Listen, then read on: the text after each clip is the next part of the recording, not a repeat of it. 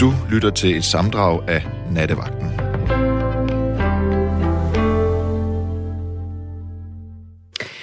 God aften derude. Nu kan jeg jo af gode grunde ikke vide, hvilke serier du binge-watcher på Netflix eller Viaplay eller HBO eller hvor du nu har dine streamingtjenester liggende. Men måske kan du, har du gjort mig selskab i forhold til, at du har set en serie, der hedder Papirhuset. Denne her spanske serie med en bande, der røver den spanske nationalbank. Jeg så den med min søn, fordi det gjorde alle de andre. Og jeg tror i virkeligheden primært, at det var det, der var årsagen. Mest i hvert fald til, at jeg så den. Det var ikke nogen dårlig serie, bevares. Den var underholdende, den var velspillet, og den var på mange måder også nytænkende og interessant. Ej, nu kommer Rebecca ind med te til mig. Det var, tak skal du have, så Rebecca. Men der var noget ved den, der irriterede mig, og det var, at jeg i virkeligheden ikke er fan af, at man gør kriminelle mennesker til helte. Jeg synes faktisk ikke, at det var okay, at man holdt med dem, der ligesom brød ind og stjal andre menneskers penge. Og det sådan, jeg synes jeg tit, altså jeg synes godt nok, der bliver lavet mange film om mennesker, man holder med, selvom de i virkeligheden er nogle skurke og nogle slupperter. Og på den anden side, så synes jeg så, at når vi tager det tilbage til virkeligheden, så skal jeg da lige love for, at vi får slagtet folk godt og grundigt. Bare for at nævne et rigtig godt eksempel på det, så er det vores allesammens Britta Nielsens sag. Jeg vil lige skynde mig, bare lige sådan for god ordens skyld at sige, at jeg har ikke dykket helt vildt meget ned i den sag. Men det har været svært ikke at følge en lille smule med, fordi medierne på det nærmeste har kogt over af forarvelse over både Britta Nielsen og i særdeleshed også hendes børn og den her dom, der lige har fundet sted. Jeg synes heller ikke, at det er okay, at Britta Nielsen har stjålet alle de der milliarder overhovedet. Lad os bare lige slå det fast med det samme. Det er ikke okay. Det er andre menneskers penge. Det er ikke hendes penge. Og hendes moralske kompas har godt nok været skredet ud på glat is. Samtidig, så synes jeg... jeg kvier mig lidt ved at sige det, fordi det kan blive misforstået, men jeg synes faktisk også, at hun samtidig er lidt badass, og jeg kan huske, og nej, man kan godt være badass, selvom det ikke er okay. Jeg ville hellere have haft, hun ikke havde gjort det, men når det nu er sådan, så kan jeg huske, at Ella Jof, som jeg virkelig godt kan lide, hun fik skrevet noget om hende, at hun et eller andet sted var blevet lidt blød over, at hun jo nærmest var blevet sat på hjul og stejler, dyppet i tjærefer, og da hun blev fundet, det blev opdaget. Og Ella Jof havde skrevet et eller andet med, kære Britta, jeg håber virkelig, du har haft det sjovt så længe. Og det gør jeg også. Hvis jeg havde kendt Britta Nielsen på det her tidspunkt, hvor hun stjal alle de her penge, og jeg ved godt, hun har gjort det retter, så ville jeg have kigget hende dybt i øjnene og sagt, kære søde Britta, jeg tror, du skal stoppe nu, mens lejen er god. Det her, det bliver fundet, det bliver opdaget på et eller andet tidspunkt, og det bliver ikke godt for hverken dig eller din familie, og der kommer en eftertid, som slet ikke på nogen måder kan leve op til det sjovt. Du har det lige nu. Så stop dig selv. Stop bare lige nu. Det er ikke dine penge. Det er ikke okay. Det er ikke ordentligt. Det er ikke fair. Bare stop. Og når det så er sagt, så har jeg ligesom Ella Jof. Jeg håber, hun har haft det sjovt. Jeg håber også, at man på en eller anden måde i fremtiden kan sige, at man har været i familie med en. Jeg håber, man får lov til at være sådan en, der har elsket en. Jeg håber, man får lov til at være hendes søster, eller hendes veninde, eller hendes kollega, eller hendes nabo. Og prøv lige at forestille jer at være hendes kollega og være sådan en, der synes, at hun har været det hyggeligste at spise frokost med i kantinen. Eller det hyggeligste menneske at være ude og ryge en smøg med, eller drikke en kop kaffe med. Tænk, hvis man står med en følelse af, at man næsten har skulle have hende. Det kan jo rent faktisk godt være, at Britta Nielsen har været det sødeste, kærligste, rummeligste, omsorgsfuldeste menneske, selvom hun virkelig har båret sig umoralsk ad. Nok om Britta Nielsen. Måske har du allerede regnet ud, hvad det skal handle om i nat. Uden at jeg kan sige, at jeg på nogen måde har været rigtig kriminel, altså udover at jeg engang med at køre lidt for stærkt, og udover at jeg går for rødt. Og ja, jeg har også taget en rulle lungespapir og en liter mælk med hjem fra min arbejde, fordi jeg vidste, at det var 30 sekunder i lukketid, og jeg ellers ikke kunne nå det. Så ja, der har jeg. Og det vil jeg gerne sige for åben skærm. Til gengæld så er jeg sådan en, jeg har en venindekollega, jeg plejer at kalde hende min workwife, som altid griner lidt af mig, fordi hun siger, Rikke, du sidder jo altid med hånden oppe til personalemøderne og fortæller om alle de fejl og alt det, du ikke skulle have gjort. Hvorfor gør du det? Og så rynkede hun sådan en bryn, og så siger, men har du ikke selv regnet den ud? Det gør jeg jo, fordi at hvis jeg ligesom selv lægger svisken på disken og fortæller om de her sider af mig, som er knap så heldige, så er der ikke nogen grund til, at der er nogen, der visketisker bag min ryg om det. Der er ikke nogen, der behøver at blive irriteret over det, for jeg har ligesom selv sagt, at jeg synes, jeg er irriterende. Så på mange måder, så kan jeg meget godt lide det der med, at man bare, selv fortæller, hvor man har efterladt sig huller i væggen, som andre måske skal fylde ud med polyfiller. Det var måske et dårligt billede på det. Jeg håber, du forstod, hvad jeg mente. Men det skal selvfølgelig, og det ved jeg godt, det er der selvfølgelig ikke... jeg får lige en sms her, der er en, der skriver, som prostitueret, er man da også kriminel? Nej, det er man faktisk ikke. Det er en super interessant sms, så tak for den. Det er ikke kriminelt at være prostitueret, det er kriminelt at tjene penge på andre menneskers prostitution.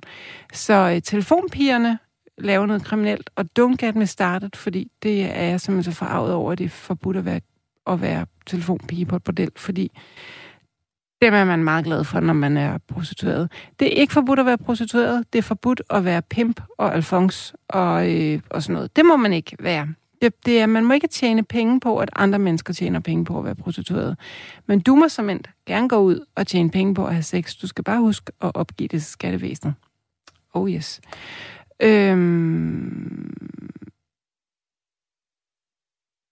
Der er en, der skriver, det har hun ikke. Hun har været som en lukket bog blandt sine kollegaer. Der er ikke nogen af dem, der har haft en del personligt med hende. Hun har skjult det for alt og alle. God vagt, Rikke. Godt emne. Okay, det vidste jeg ikke. Det har sikkert været i pressen, men jeg har aldrig nogensinde vidst, hvordan andre mennesker har samarbejdet med hende. Og så er der en, der skriver, Britta Nielsen er næppe den eneste, der har taget gassen. Hun blev bare opdaget. Ja, det tror jeg absolut også er givet. Nå, men jeg havde tænkt mig, at det skulle handle om kriminalitet i aften eller i nat. Nærmere forstået på den måde, hvornår kan man se igennem øjnene med kriminalitet, og hvorfor er det, at vi har sådan en tendens til i sådan medie, eller i filmverden, at gøre kriminelle mennesker til helte. Altså, du har sikkert set adskillige film, om mennesker, der begår kriminalitet, som man alligevel holder med. Selv helt ned i børneverdenen. Skønne Astrid Lindgren, ære at være hendes minde, har jo lavet Ronja Røverdatter.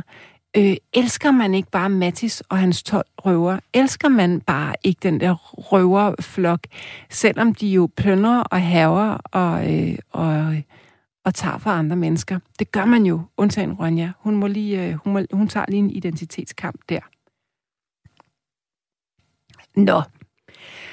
Er du kriminel? Har du nogensinde begået noget kriminelt? Eller er du blevet tyvstjålet fra? Og hvad er din holdning til, at vi nogle gange gør kriminelle til helte? Det er det skal handle om i aften. Jeg får en sms her, hvor der er en, der skriver, hvorfor håber du, hun havde det sjovt? Har ordentlige mennesker det sjovt, mens de bruger penge, der skulle være gået til socialt arbejde?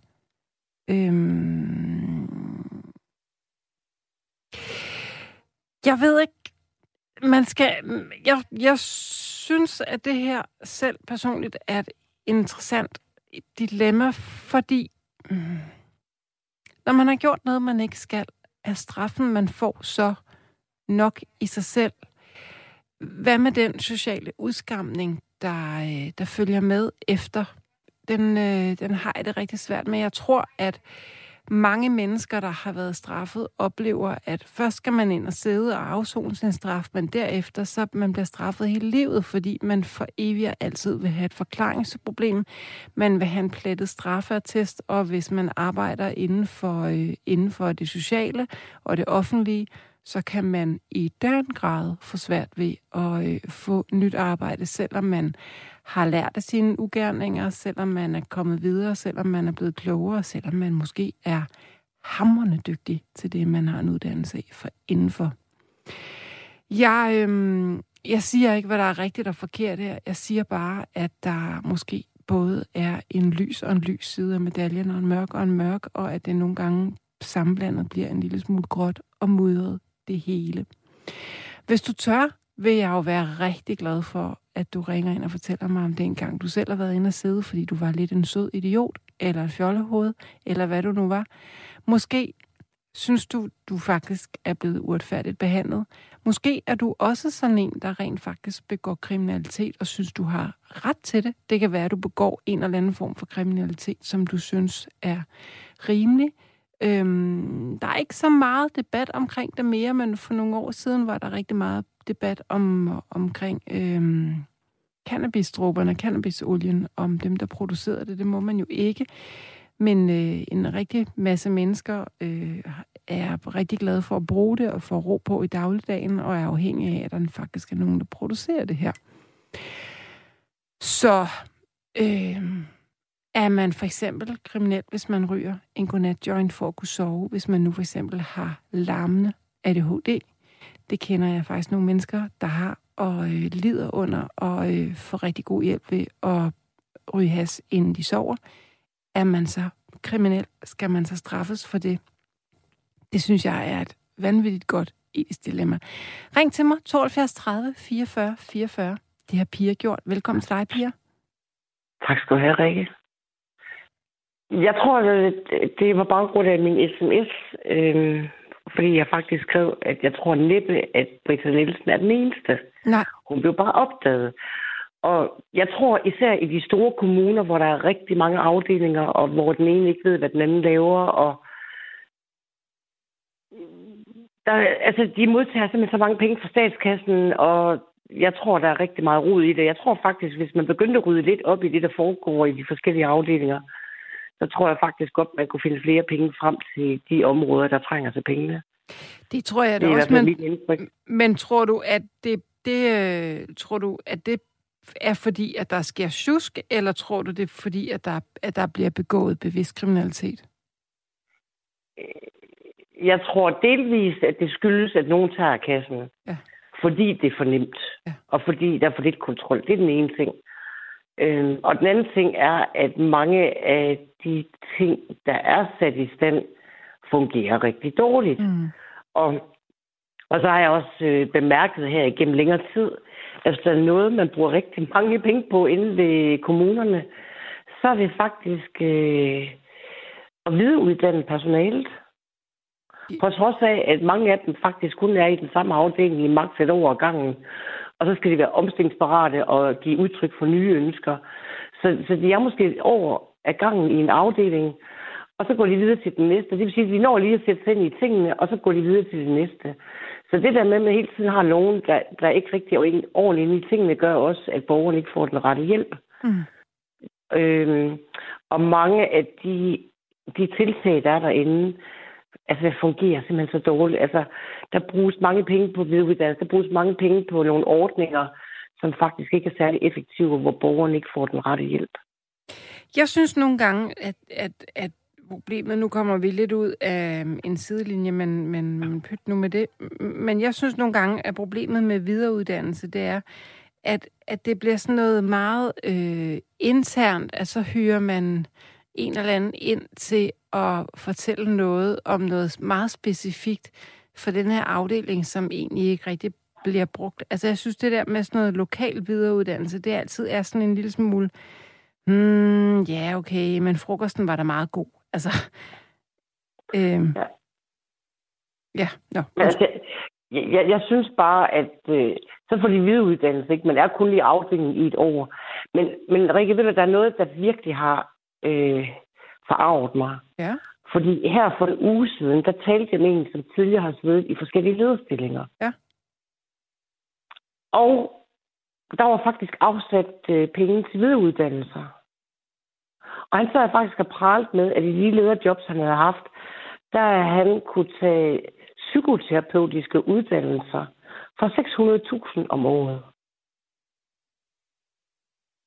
Ja. Og så tænkte jeg bare, hold da op. Og det fortalte jeg til en, som faktisk arbejder inde ved kommunen. Og så siger hun, nå, men det er da meget rimeligt, fordi når vi kommer på kurser, så koster sådan en kursusplads lige 350.000.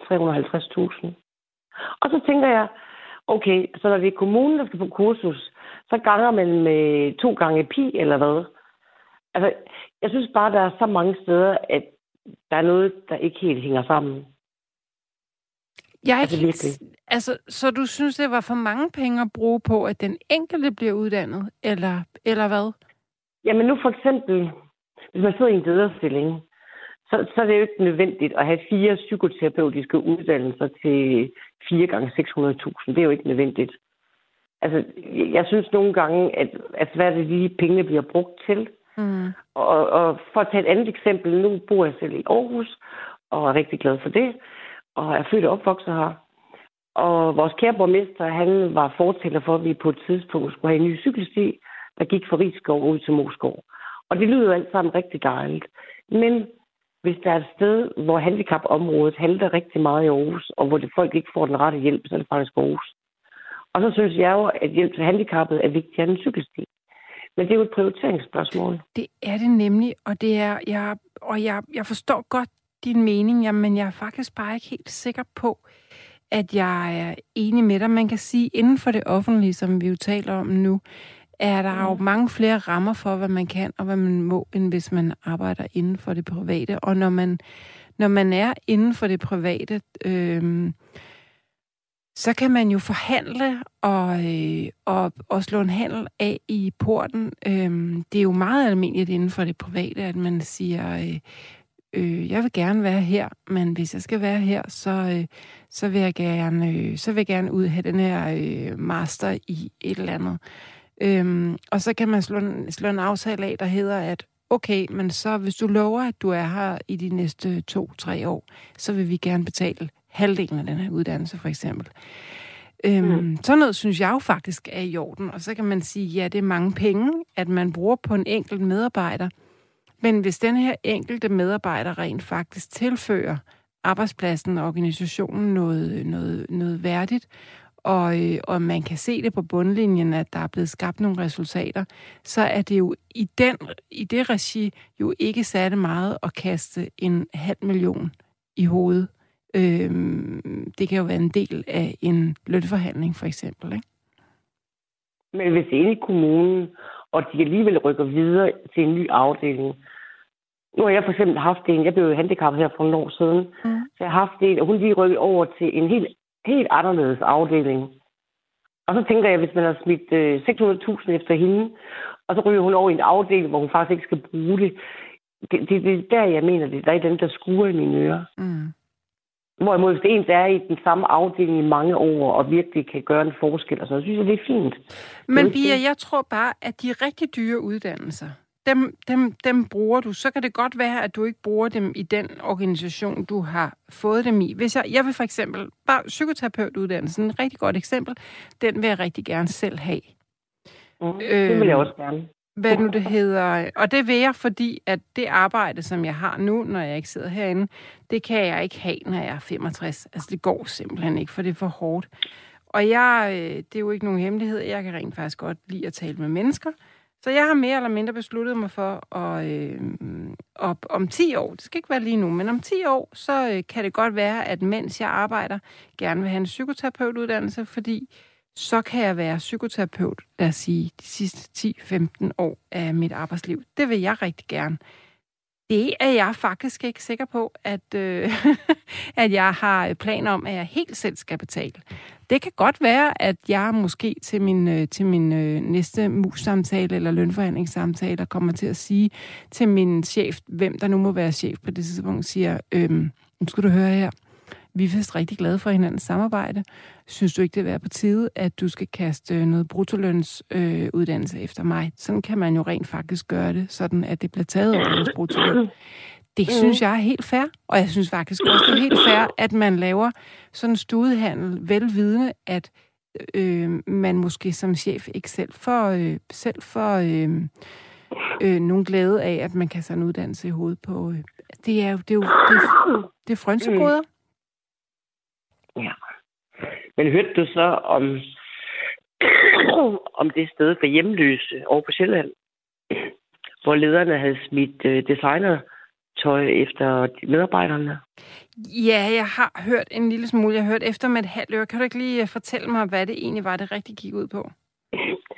Ja, nu er det nogle dage siden, jeg har læst den, men der er åbenbart sådan et sted for hjemløse over på Sjælland, og jeg kan altså ikke huske, hvad det hed.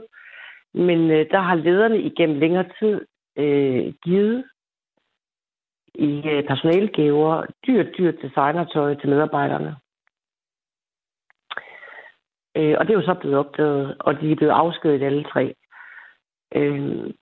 Nogen mener så, at det er reelt nok, men faktisk i loven står der, at med mindre det er uniformtøj, som politi og brandfolk og sådan noget, så må man faktisk ikke. Man må ikke bare smide det efter noget personale, sådan noget pædagog-halløj, der arbejder på sådan et sted for hjemløse. Altså, det er jo ikke ualmindeligt, at pædagoger får et tillæg til beklædning.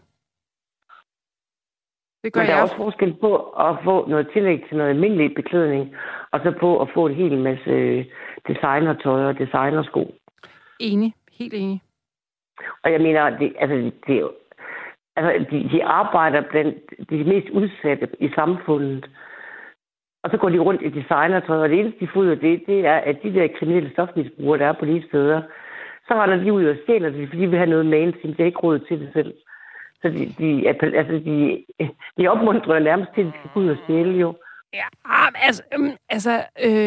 læger tjener rigtig, rigtig godt. De opererer jo altså også nogle på mennesker, der er fattige. Altså, man kan sige, at man må godt arbejde på et bosted for hjemløse, og så gå i Louboutin-sko. Det må man altså godt. Jeg har nu aldrig set læger gå i designertøj på hospitalerne. De har kittel på, ikke? Men det var jo, lige præcis. Det var også men jeg synes også, der er forskel på, hvad man har hjemme privaten, og hvad man så går og svinger med på jobbet. Det synes jeg da også. Der er der en grund til, at der er noget, der hedder en arbejdsuniform. Det er der, fordi at så bliver man ikke påvirket af alle mulige indtryk, der kan forplumre den relation og det arbejde, som skal være. Ikke? Ja, men ved du hvad, vi kan godt gå tilbage til hovedtemaet, fordi jeg må sige, jeg har aldrig selv været ude i kriminalitet, og jeg tror det, fordi at jeg voksede op i et helt almindeligt kvarter på Bispebjerg i Aarhus, og der var der slet ikke noget af sådan noget. Så jeg endte engang, det eksisterede, før jeg blev ældre. Altså, der var ikke noget af den slags overhovedet. Så jeg tror, der var ikke rigtig nogen anledning til at komme ind for miljøerne. Og man kan også sige, at tidligere var det jo også sådan, at der var færre, der blev kriminelle, fordi så skulle de direkte opsøge de kriminelle miljøer. Hvorimod, siden internettet kom, så opstod der en helt ny type kriminalitet, fordi nu kunne teenagere sidde hjemme på deres værelse og lave en masse bedrageri. Men tror du ligefrem, at der er kommet mere kriminalitet blandt unge nu, end der har været? Tror du ikke bare, den er hårdere? Nej, jeg tror, der er mere, fordi politiet har selv udtalt, at med internettet opstod der en slags 20, som normalt ikke ville have blevet 20.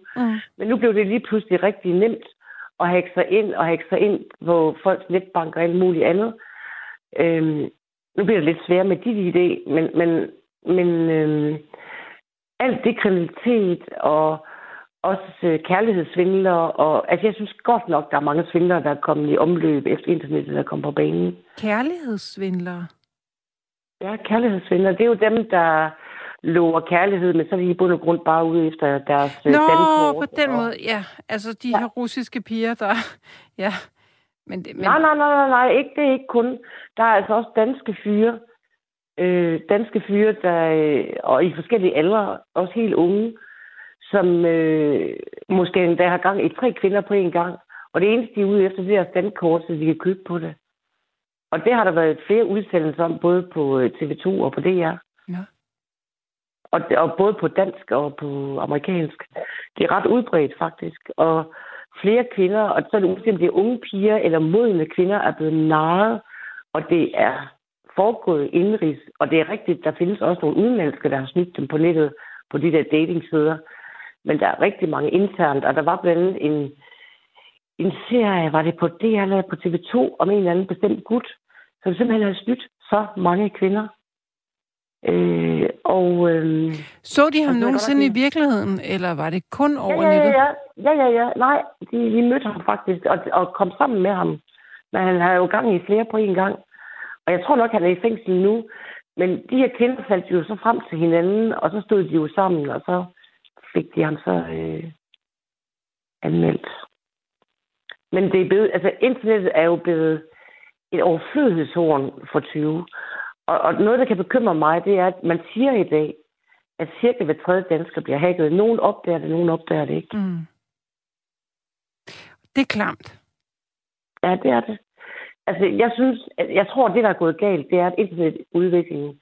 Fordi, som jeg husker, så det med, at internettet kom hjem i de danske hjem og blev hvermandsejet, det startede faktisk fra begyndelsen af 1997 og frem. Og udviklingen gik så stærkt. Man nåede aldrig at lovgive på området. Man nåede aldrig at lave en ordentlig, sikker internetbevægelse. Og så kom der en masse hackere og hackerklubber, og der udveksler hackerdestitutter. Jeg har ikke så meget forstand på det. Altså, det gik så stærkt, og problemet er, at hackerne de hele tiden skridt foran. Mm. Og nogle gange er de så dygtige, at politiet faktisk ansætter dem. Ja. Og så er det vist nok pro-hackere, så vidt jeg husker. Altså, jeg synes virkelig, det er... Og jeg må også indrømme, at netop det gør også, at jeg er ikke særlig aktiv på nettet. Altså, jeg er mest inden for sine nyheder og sådan noget, fordi jeg gider ikke det pjat. Mm. Og jeg vil aldrig tænke på datingsider i dag. Aldrig. Men en ting er jo, altså, når vi bliver ulovligt hacket, noget helt andet er, hvilke cookies vi selv accepterer. Gang på gang, måske op til 20-30 gange om dagen, når vi logger ind på hjemmesider, hvor man skal acceptere cookies. Vores data ligger jo sindssygt mange steder, og min veninde sagde faktisk noget ret interessant til mig i går. Vi talte faktisk om det her, hvor vi kom til at tale om Facebook og Mark Zuckerberg, som jo tjener galaktiske mængder penge på menneskers tillid. Men hvor hun siger sådan helt koldt og kynisk, jeg vil sgu hellere have, at mine data ligger i Apple. Det var faktisk ikke Mark Zuckerberg, det var faktisk, vi talte om Apple, fordi vi sad og rodede med min MacBook. Så siger hun, jeg vil faktisk hellere have, at mine data ligger i Apple, end jeg vil have, at det ligger i den danske regering. For den danske regering kan jo ikke finde ud af at holde på dem. Altså, der er sgu ikke nogen, der hacker Apple, siger hun så. Og det var hun jo fuldstændig ret i. Det er bare så klamt, at jeg tænker, at de ord overhovedet kan komme over ens læber, men jeg er ikke utilbøjelig til at give hende ret. Noget, der er ret skræmmende, det er jo, at da man startede Facebook op, der er jo en masse sider, man skal sige acceptere til. Mm-hmm. Og faktisk ingen havde læst, hvad der stod. Nej, men vidste vi ikke godt alle sammen, at vi fik solgt vores gamle moster og vores førstefødte? Hvis det tror jeg faktisk, der er rigtig mange, der ikke vidste. Og noget af det, der er jo ret skræmmende, det er, for det første, så giver man tilladelse til, at de må bruge de data til de tredjepart. Men det, jeg synes var mest foruroligende, det er, at de billeder, du har liggende, som er private billeder, dem må de faktisk bruge i reklamer og alt muligt andet. Har jeg vidst det, så har jeg ikke lagt billeder ind. Ja. Det synes jeg er skræmmende. Og der er jo nogen, der udnytter det også, fordi der har været flere kendte tv-kvinder, som lige pludselig ser deres ansigter i pornofilm, hvor det er blevet photoshoppet. Men det er noget andet, Pia. Det er korrekt. Men det er også kriminalitet. Det er også kriminalitet, men det er jo ikke udbyderen af de sociale medier, der altså, jeg er ikke bange for, at Mark Zuckerberg lige pludselig skal sælge mine billeder til pornoindustrien. Det er jeg godt nok ikke bange for. Det tror jeg ikke, det behøver. Nej. Men det kan jo godt være, at han kan finde en anden anledning at bruge det. Jo, bevares. Men, Og så kan det godt være, at du ikke ser det i det danske billede, men så kan det være billeder, om de har brugt i USA eller Afrika eller nogen andre. Ah, ved du hvad, jeg tror, de vil save den gren af, de selv sad på.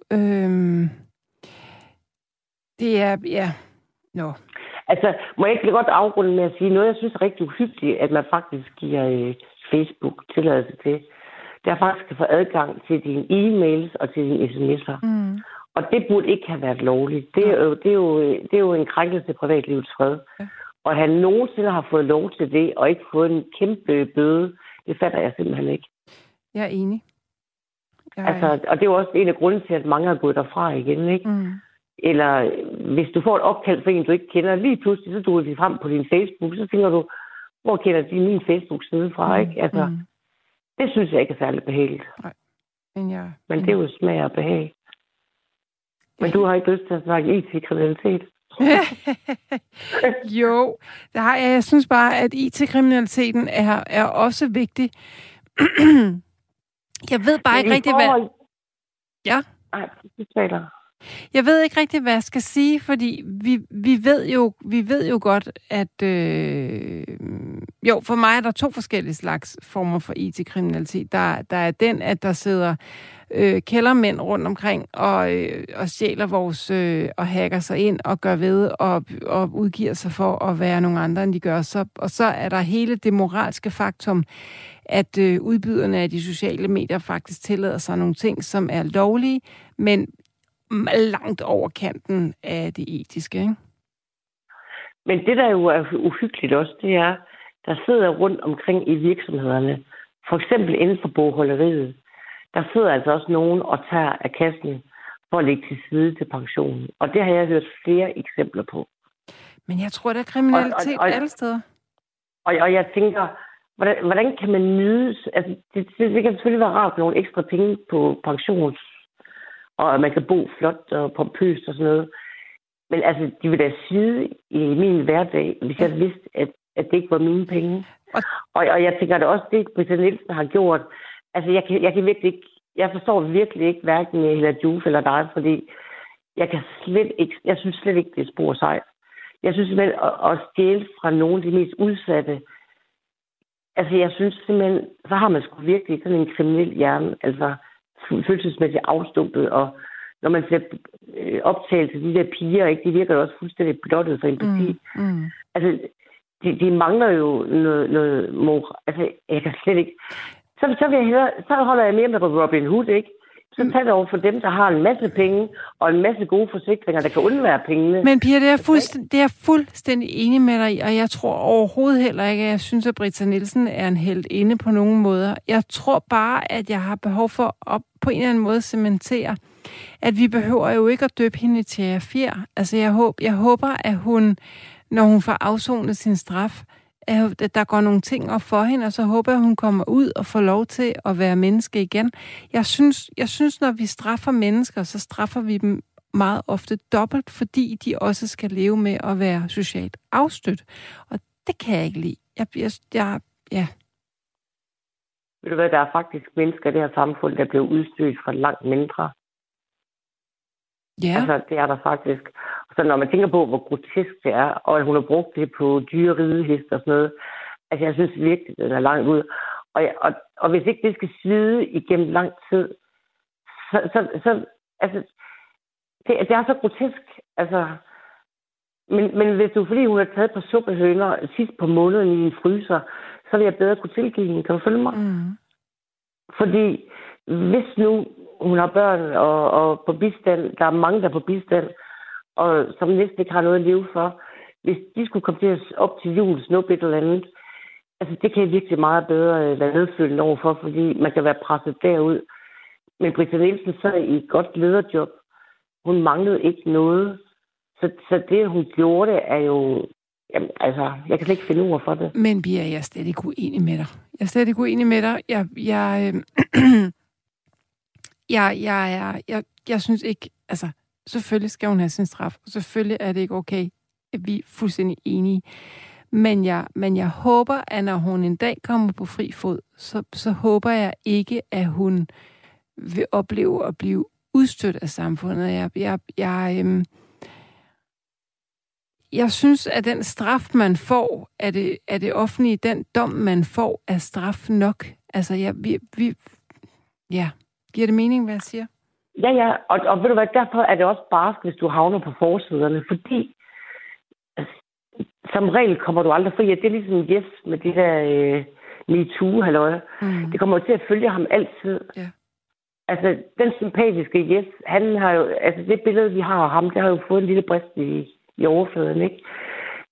Men det foregår jo også på arbejdspladser, hvor det kan være langt mindre ting, som ikke engang er kriminelle, men det kan være folk, der i løbet af et langt arbejdsliv ender i en depression eller et sammenbrud af en eller anden art, og som også bliver udstødt af deres arbejdsgruppe, eller vendt ryggen, eller nogen har gjort nærmest ingenting og bliver udstødt.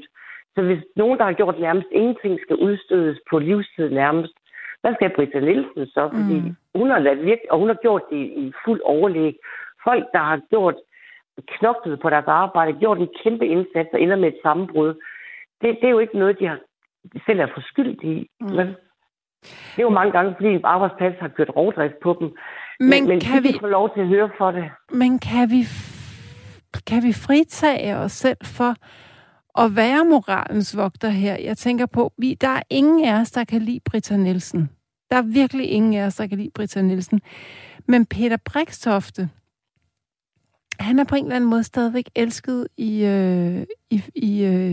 hos folket, selvom han jo også ikke i samme målestok, der er godt klar over, men jo også brugte penge. Altså, voldsomt mange penge, der ikke var hans. Ja, men han gjorde det jo mest for sin byborg, altså for borgerne. Der var også noget med nogle meget, meget dyre hotelregninger, og nogle meget, meget dyre restaurantregninger, og nogle meget dyre flasker vin, der havnede i hans egen kælder. Det tror jeg så ikke, Brixtofte er enig om. Det tror jeg, der er rigtig mange politikere. Der er også rigtig mange, der er blevet snuppet med et forbrug, de ikke burde have haft. Ja. Og det er måske det, når man sidder på magtens pinde, at så kan man tro, den går, og så går den ikke alligevel.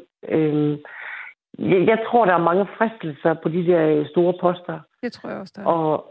Og jeg vil sige, når det går lidt bedre for Brixtofte, så er det også, fordi han til forskel for Britta var en meget sympatisk mand. Men det er det, jeg mener. Det var det, jeg spurgte om. Og så spørger jeg bare, kan vi tillade os en ugerning er jo en ugerning, hvad end den er begået af et sympatisk eller et usympatisk menneske. Kan vi tillade os at være moralens vogter, bare fordi vi synes, at det er lidt bedre, at en ugerning bliver gjort af et sympatisk væsen? Altså, kan vi tillade os det? Nej, det siger jeg heller ikke. Nå, men jeg er da i tvivl. Jeg tror da, et eller andet sted... Det er jo meget svært, ikke? Fordi mange vil opleve Brixtofte som en meget karismatisk mand. Men når man så bagefter hører hans datter stå frem og fortælle om, hvor svært det var at have en far, der var alkoholiker, så kan ens hjerte kunne bløde, eller når vi hører om Buster Larsen, som folk elskede, og derhjemme på grund af hans misbrug, var han faktisk ikke særlig rar at bo sammen med. Altså, det er jo det der med... Det er jo det der med balancen mellem den private person og den offentlige person, ikke? Og det er der jo masser af eksempler på. Masser af eksempler. Ja. Men... Nå, Pia, jeg kunne godt tænke mig at lade nogle andre komme til, hvis det er okay for dig. Ja, det er okay. Men det har været virkelig en fornøjelse at tale med dig. Det er da en grim hoste, du har fået dig. Ligger du med snot? Det er ikke bare en hoste. Jeg har faktisk noget astma, så det er nok bare det, der driller her i aften. Okay. Men ved du hvad, jeg håber, om ikke andet, at vores samtale måske har bragt noget frem i lytterne, som de har lyst til at kommentere på. Det håber jeg også. Det tror jeg da helt sikkert. Jeg er i hvert fald meget, meget glad for, at du ringede ind til mig, Pia. Ja, det gjorde jeg så ikke. Det var faktisk Rebecca, der ringede mig op. Jamen, det var så, fordi du havde skrevet en skidegod sms, jo. Sådan foregår det jo lidt hernede. Vi hakker og hugger jo lidt i vores lytter, hvis de skriver noget, som vi synes er interessant, ikke? Og inden jeg går, så vil jeg bare sige, Rikke, i går var bare noget af det bedste, du har præsteret. Det var virkelig et godt program. Tiden fløj også for mig. Tusind tak. På trods af tekniske vanskeligheder til at starte med og alt muligt.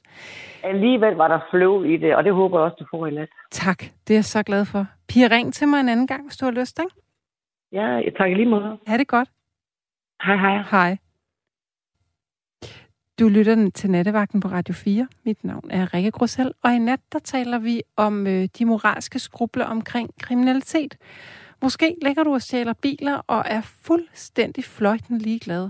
Måske har du engang begået hærværk eller tyveri og har været inde og sidde og fortrydet det bitterligt, fordi at det har en kæmpe konsekvens for dit sociale liv og dit arbejdsliv og dine ansættelsesmuligheder i dag. Måske sidder du og er betjent og har nogle velovervejede holdninger til det her emne. Måske sidder du et helt andet sted i verden og tænker, at du har noget at sige i forhold til det. Personligt så synes jeg, at vi nogle gange har en tendens til, det var det, jeg startede med at sige indledningsvis i programmet, jeg synes, vi nogle gange har en tendens til at gøre kriminelle til helte på film. Men når de samme kriminelle viser sig i det virkelige samfund, så smider vi dem på hjul og stejle og dypper dem i tjære og fjer. Og jeg kan godt forstå det, men jeg kan ikke forstå det. Måske kan du hjælpe mig med at sondre mellem at jeg ikke kan forstå det, og jeg godt kan forstå det. Ring ind til mig, 72 30 44 44. Rebecca, skønne Rebecca, sidder jeg ude på den anden side af glasruden og tager imod dit opkald, hvis du ringer.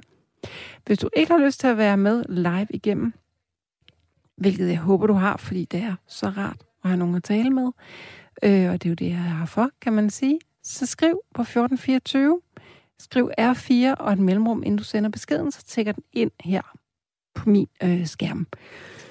Der er en af, der skriver, det er Orman, ikke Papirhusets mand, der skriver, Peter Brixtofte gjorde det for de gamle hvide. Hvor meget gjorde han for de svage eller flygtninge? Jeg ved det simpelthen ikke. Spørgsmålet er jo, gjorde han det ikke bare for alle, der var i Farum? Og er Farum ikke bare en meget hvid by? Det ved jeg ikke. Jeg kan simpelthen ikke have nogen holdning om det, fordi det ved jeg ikke noget om. Så er der en, der skriver, hej Sanne, du sagde ellers, at du håber, at Britta havde haft det sjovt i år med tyveri. Du taler lidt med to tunger. Hilsen K. Ja, det gør jeg. Jeg vil bare lige sige, det er ikke Sanne, der sidder her i nat. Det er Rikke. Jeg ved godt, jeg taler med to tunger. Men det er fordi, jeg synes, det her er et dilemma. Og når man taler om dilemmaer, så kommer man jo meget nemt til at tale med to tunger. Fordi på den ene side og på den anden side, og hvad skal man gøre, og hvad skal man mene? Og det er lidt svært. Den tidligere studerende fra Viby skriver, lad os tale om hendes børn. Jeg er så forarvet over den sociale udskamning og folkedomstol, som hendes stakkels døtre og søn er udsat for. Helt ærligt, så tror jeg ikke, de vidste om det. Sætter man spørgsmål ved sine forældre? Ja, hvis man er voksen, gør man så ikke. Jeg har helt bevidst ikke læst særlig meget om den her dom, der nu har været, og er faldet, hedder det. Jeg tror, hvis man er voksen, og ens offentligt ansatte mor lige pludselig begynder at drive stutteri og køre i meget store biler og købe voldsomt dyre rideheste og hvad hun nu ellers, og meget dyre rejser flere gange om året, så vil jeg nok begynde at tænke mit. Det bør man måske gøre. Der er en, der skriver, Rikke, de kloge kriminelle vil aldrig stå på en svag, eller også vælger vi at udnytte dem. Men der er altid ære og gentleman-orden over for de svage.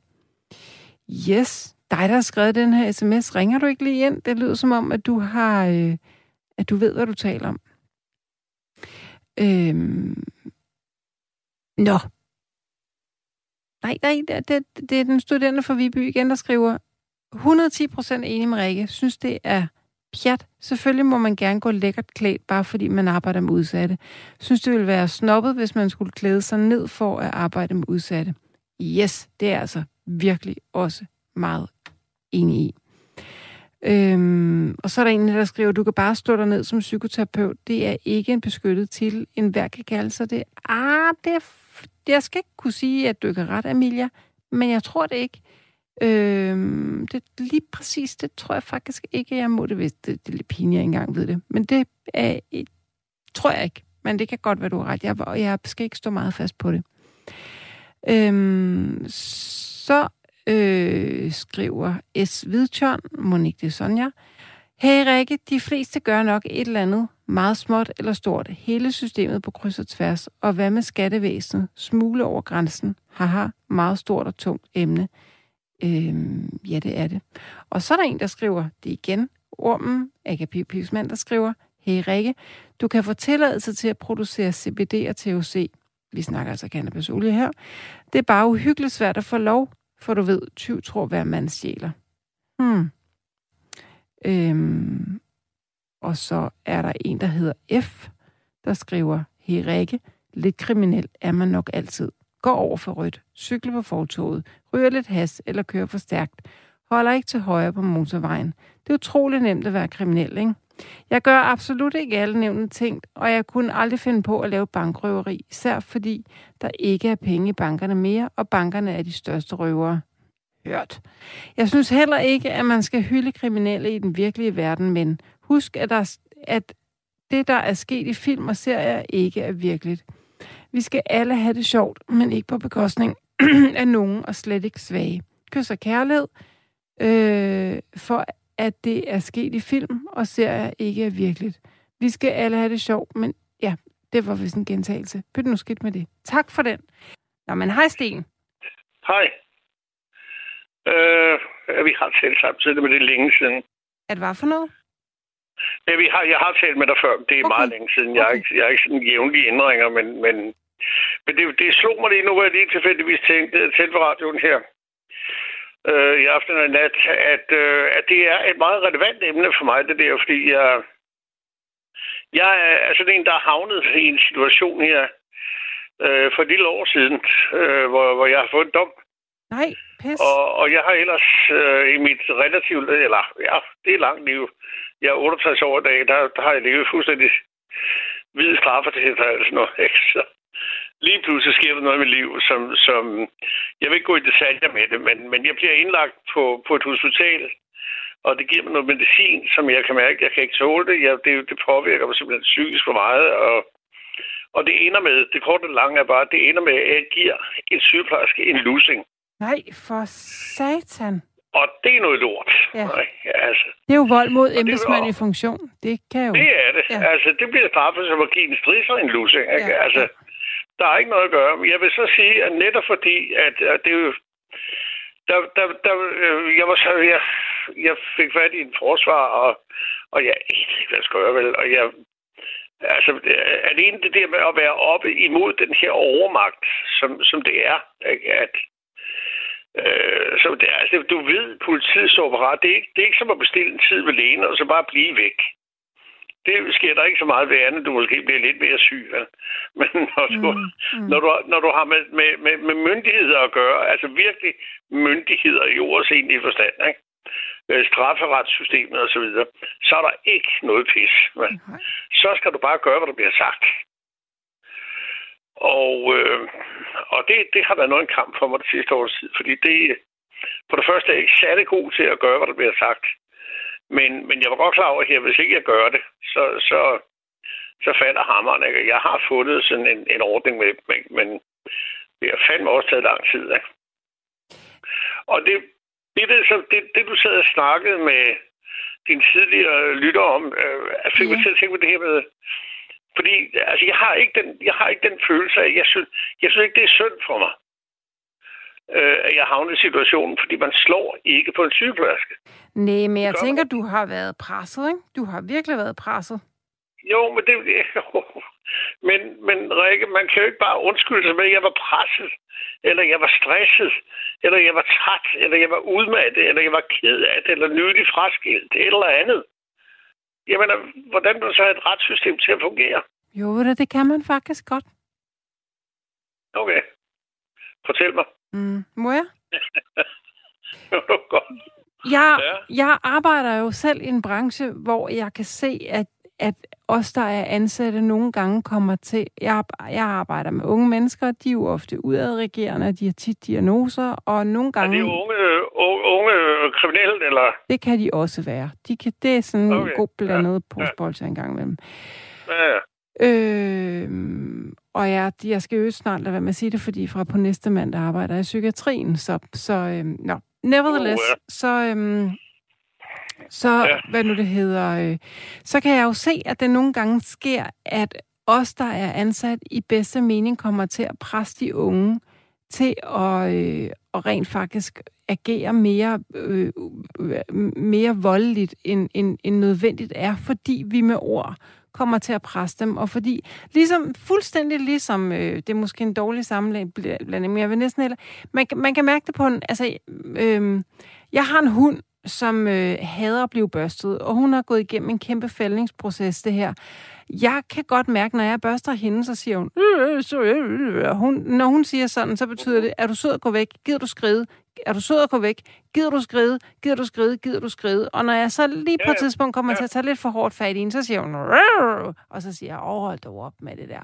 Men det siger hun jo, fordi at hun er presset. Jeg tror ikke, det er første gang, at en sygeplejerske har stået med en patient, som måske har været i... nu ved jeg ikke, om du har været indlagt for noget somatisk, eller om du har været indlagt i psykiatrien. Det var somatisk. Ja. Det var somatisk, okay. Ja, men så... de piller, det gav mig, det viste, det var sådan noget afslappende noget, som jeg fandt. Det vidste jeg godt. Jeg sagde, kan jeg ikke godt lade være med at tage det lort, det er, fordi jeg ved, jeg kan ikke tåle det. Det er sådan noget, hvad hedder det? Men nogle gange, jeg må ikke lige gøre den færdig. Ja. Fordi man kan komme til... Jeg sidder ikke her og forsvarer din gerning. Det kan være, at du har været virkelig over grænsen med hende.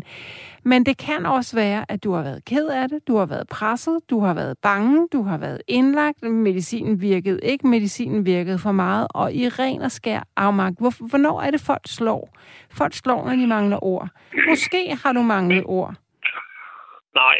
Nå. Det kan jeg love dig for, Rikke. Jeg mangler aldrig ord. Det er slet ikke det. Nej, og det er derfor, jeg er nødt til lige at korrigere dig her, ikke? Fordi jeg kender mig selv godt nok, og det er derfor, jeg altså med fuld fortrøstning kan sige, at uanset om det så havde været således, at jeg at det hvor du vil lidt hen, det er det sådan er lidt synd for mig, og jeg havde det hårdt, og jeg havde det svært og så videre. Nej, jeg prøver bare at forklare. Uanset det, så er netop de regler, man laver, for at du ikke må slå, du må ikke bruge vold.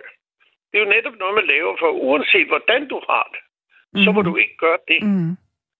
Du må stadigvæk ikke bruge vold imod en sygeplejerske, hvis du har det dårligt. Det holder ikke. Ja. Men jeg er da også glad for, at der er nogle konsekvenser, der er trådt i kraft. Jeg har ikke ondt af dig. Overhovedet. Man skal ikke arbejde med mennesker, hvis man har ondt. Det skal du ikke overhovedet, ikke? Lad mig nu selv færdig. Man skal da være med at arbejde med mennesker, hvis man har ondt af dem, fordi det er der ikke nogen mennesker, der har godt af. Men jeg prøver bare at forstå. Altså, jeg vil altid gerne forstå det, der ligger bag menneskers handlinger. Men jeg kan sådan forstå på dig, du har ikke rigtig lyst til at tale om, hvad der skete, eller hvad? Jamen, der skete det. Jeg gav en lussing. Hvorfor? Jamen, det var fordi, at jeg havde... fordi det kommer til at lyde fuldstændig sindssygt. Jeg havde et problem med en tånegl på min højre fod. Og jeg er sådan ret overfølsom med tånegl. Den var flækket en tånegl på min store tå. Fordi jeg hamrede den ind i et eller andet. Jeg kan ikke huske, hvad det var. Fordi jeg skal så lige sige, et par dage i forvejen havde så vi ude at drikke en del øl. Men jeg var ikke sindssygt beruset eller noget som helst andet. Og så blev jeg bange for den her tårnegl, og så talte jeg med hende her sygeplejerske om det, og siger, vil du godt love mig, at du gider lige at komme ind i morgen, og så med et eller andet redskab, vi må have lige få den klippet af. Det var sådan, det er svært at forklare, det var slået helt skævt. Og det ved du godt. Altså, hvis der sker noget med din tårnegle, og du skal have sko på, så er man lidt på skiderne, ikke? Og det var sådan mit problem. Og det var ikke noget stort problem, det ved jeg godt. Det var ikke noget alvorligt helbredsproblem. Jeg ville ikke ligge og dø af noget som helst andet. Men netop fordi, jeg synes, den der... Jeg er ikke så vant til at være på hospitaler, og den der utryghed, der for mig er i forbindelse med at være på et hospital og i kløerne på andre mennesker, der var det vigtigste for mig at have det på det ringe. Kan jeg regne med det? Ikke? Og så om formiddagen der, 9-tiden om morgenen, ikke, der Jeg vågnede, og jeg lå stadigvæk på hospitalet, og så gik jeg ud, og så ledte jeg efter hende, og så fandt jeg hende, og sagde Stine, det der, vi snakkede om i går, ikke? Og så var jeg fuldstændig ignoreret. Og hun vendte bare ryggen til mig, og jeg sagde, hvad for noget, altså, hvad har jeg gjort, hvad har jeg sagt? Mm. Kan hun ikke lide mig, har jeg dårlig ånden, eller hvad er der galt? Mm. Og der var ikke nogen reaktion. Og så lige pludselig, så rejste det sig bare op i mig, altså. Altså det i forvejen er det ikke så fedt at ligge på hospitalet, og slet ikke på Bispebjerg. Jeg har ligget på så mange andre hospitaler, men det var lige pludselig, kunne jeg bare være det der sådan et op i baghovedet på mig. Og så bliver jeg kraftedmevredet. Og så gik jeg hen, og så sagde hendes navn meget højt. Og der var masser af andre mennesker til stede, ikke? Det var ikke sådan, at jeg kunne overhovedet skjule noget som helst. Sådan der. Og så gik jeg hen, og så tænkte jeg mig meget, meget hurtigt om. Pas på, hvordan du slår. Jeg har været kampsportsdyrker i gamle dage. Og det gjorde jeg ikke. Der skete ikke noget. Der skete ikke noget alvorligt med hende, noget som helst andet. Og så gav jeg hende en baghånd. En flad baghånd på den ene side af kinden. Ja. Hvorefter der blev ringet til... Er du der? Ja, jeg lytter. Hvorefter der blev ringet til politiet, og de kom så meget hurtigt selvfølgelig. Og så blev jeg anholdt og kørt på en politistation, ikke? Og sat i sådan en celle. Ikke ret lang tid, men fordi altså, der knækkede sig sammen, fordi jeg duer ikke til sådan noget der, vel? Jeg er ikke en kriminel type, så jeg sad tude på vej ned til. Jeg tænkte, hvad fanden laver du, Sten, ikke? Altså, det hele kendrede for mig lige der, ikke? Og det var det, ikke? Altså, mere er der ikke det. Jeg er ikke nogen modig mand, når der kommer til politi. Jeg ved, det myndighederne er op imod, ikke? Og der har jeg tabt. Hvorfor tror du, det knækkede for dig lige der? Fordi jeg får den tanke, at... Jo, men der var også nogle andre ting indenover i mit liv, ikke? Nogle andre problemer indenover, men det har jeg ikke lyst til at sidde og hælde ud her, fordi det har egentlig ikke noget med den konkrete sag at gøre. Og alligevel har det, fordi det influerer på det, ikke? Men det har jeg ikke rigtig lyst til at komme ind på. Jo. Men hvad lød din straf så på, da du fik din dom? 30 dages fængsel, så blev... og det gør det altid, sagde min forsvar til mig. Men, forhåbentlig betinget, ikke? Jo, altså det blev det så konverteret til, netop som der stod i betragtning af, at jeg absolut altså, havde hvid straffetest, ikke? Eller ren straffetest, ikke? At, altså man går igennem livet og bliver 68 år, så ikke har været straffet nogensinde. Uden at man... Ikke fordi jeg har været dødsmyndig, så selvfølgelig er ikke det. Men hvordan går det kriminelle og det voldelige og sådan noget? Der er der ikke rigtig noget at komme efter. Så... Øve en historie. Har du talt med hende sygeplejersken siden? Nej, altså, jeg prøvede, fordi den... altså de der 2 betjente, da jeg sad og lige pludselig begyndte tårer, der var fosset ud af øjnene på mig. Allerede i politibilen, inden vi kom tilbage til stationen, ikke? Og så den ældste af dem drejer en hovedsindhal og siger, nå, er det angeren, der melder sig? Nej, hvor er det dumt sagt. Nej, det synes jeg ikke. Overhovedet ikke. Overhovedet? Hvorfor synes du det? Nej, bare gør historien færdig, skal jeg fortælle hvorfor. Fordi det er med mig ikke... nej. Jeg synes overhovedet ikke, det er dumt sagt. Og jeg sagde til dem, ja, det er det. Og selvmedlidenheden. Fordi det var ikke kun situationen der. Det var generelt min tilstand. På det tidspunkt, der for et år siden. Nej. At der skulle ikke så meget til at vælte mig. Så det var det. Nej, det generede mig afgjort ikke til. De var derefter... da jeg sådan ligesom havde vist, at jeg var ikke bare en eller anden soft guy, der var pisselig glad med at gå og slå på kvinder eller sygeplejersker osv., fordi det er jeg jo ikke. Så kunne jeg tydeligt mærke forskel på deres attitude til mig, at det var okay. Mm. Så kan vi snakke sammen nu, ikke? Og så var de utrolig hjælpsomme. Ja. Men der foreslog så den ene af dem, sagde så, Sten, kunne du tænke dig muligvis en, jeg ved ikke, hvad de kaldte det, forsoningssamtale eller sådan noget. En mailing, har de sikkert sagt. Mailing, ja, det er rigtigt. Og så sagde jeg, ja, det vil jeg heller gerne. Og så havde de så ringede de så til hende på et tidspunkt. Og kom tilbage og sagde til mig, at hun ville lige tænke over det. Og så har hun så været formentlig tilbage med kolleger og arbejdspladsen og tale med mig om det. Og der kom ikke noget svar tilbage.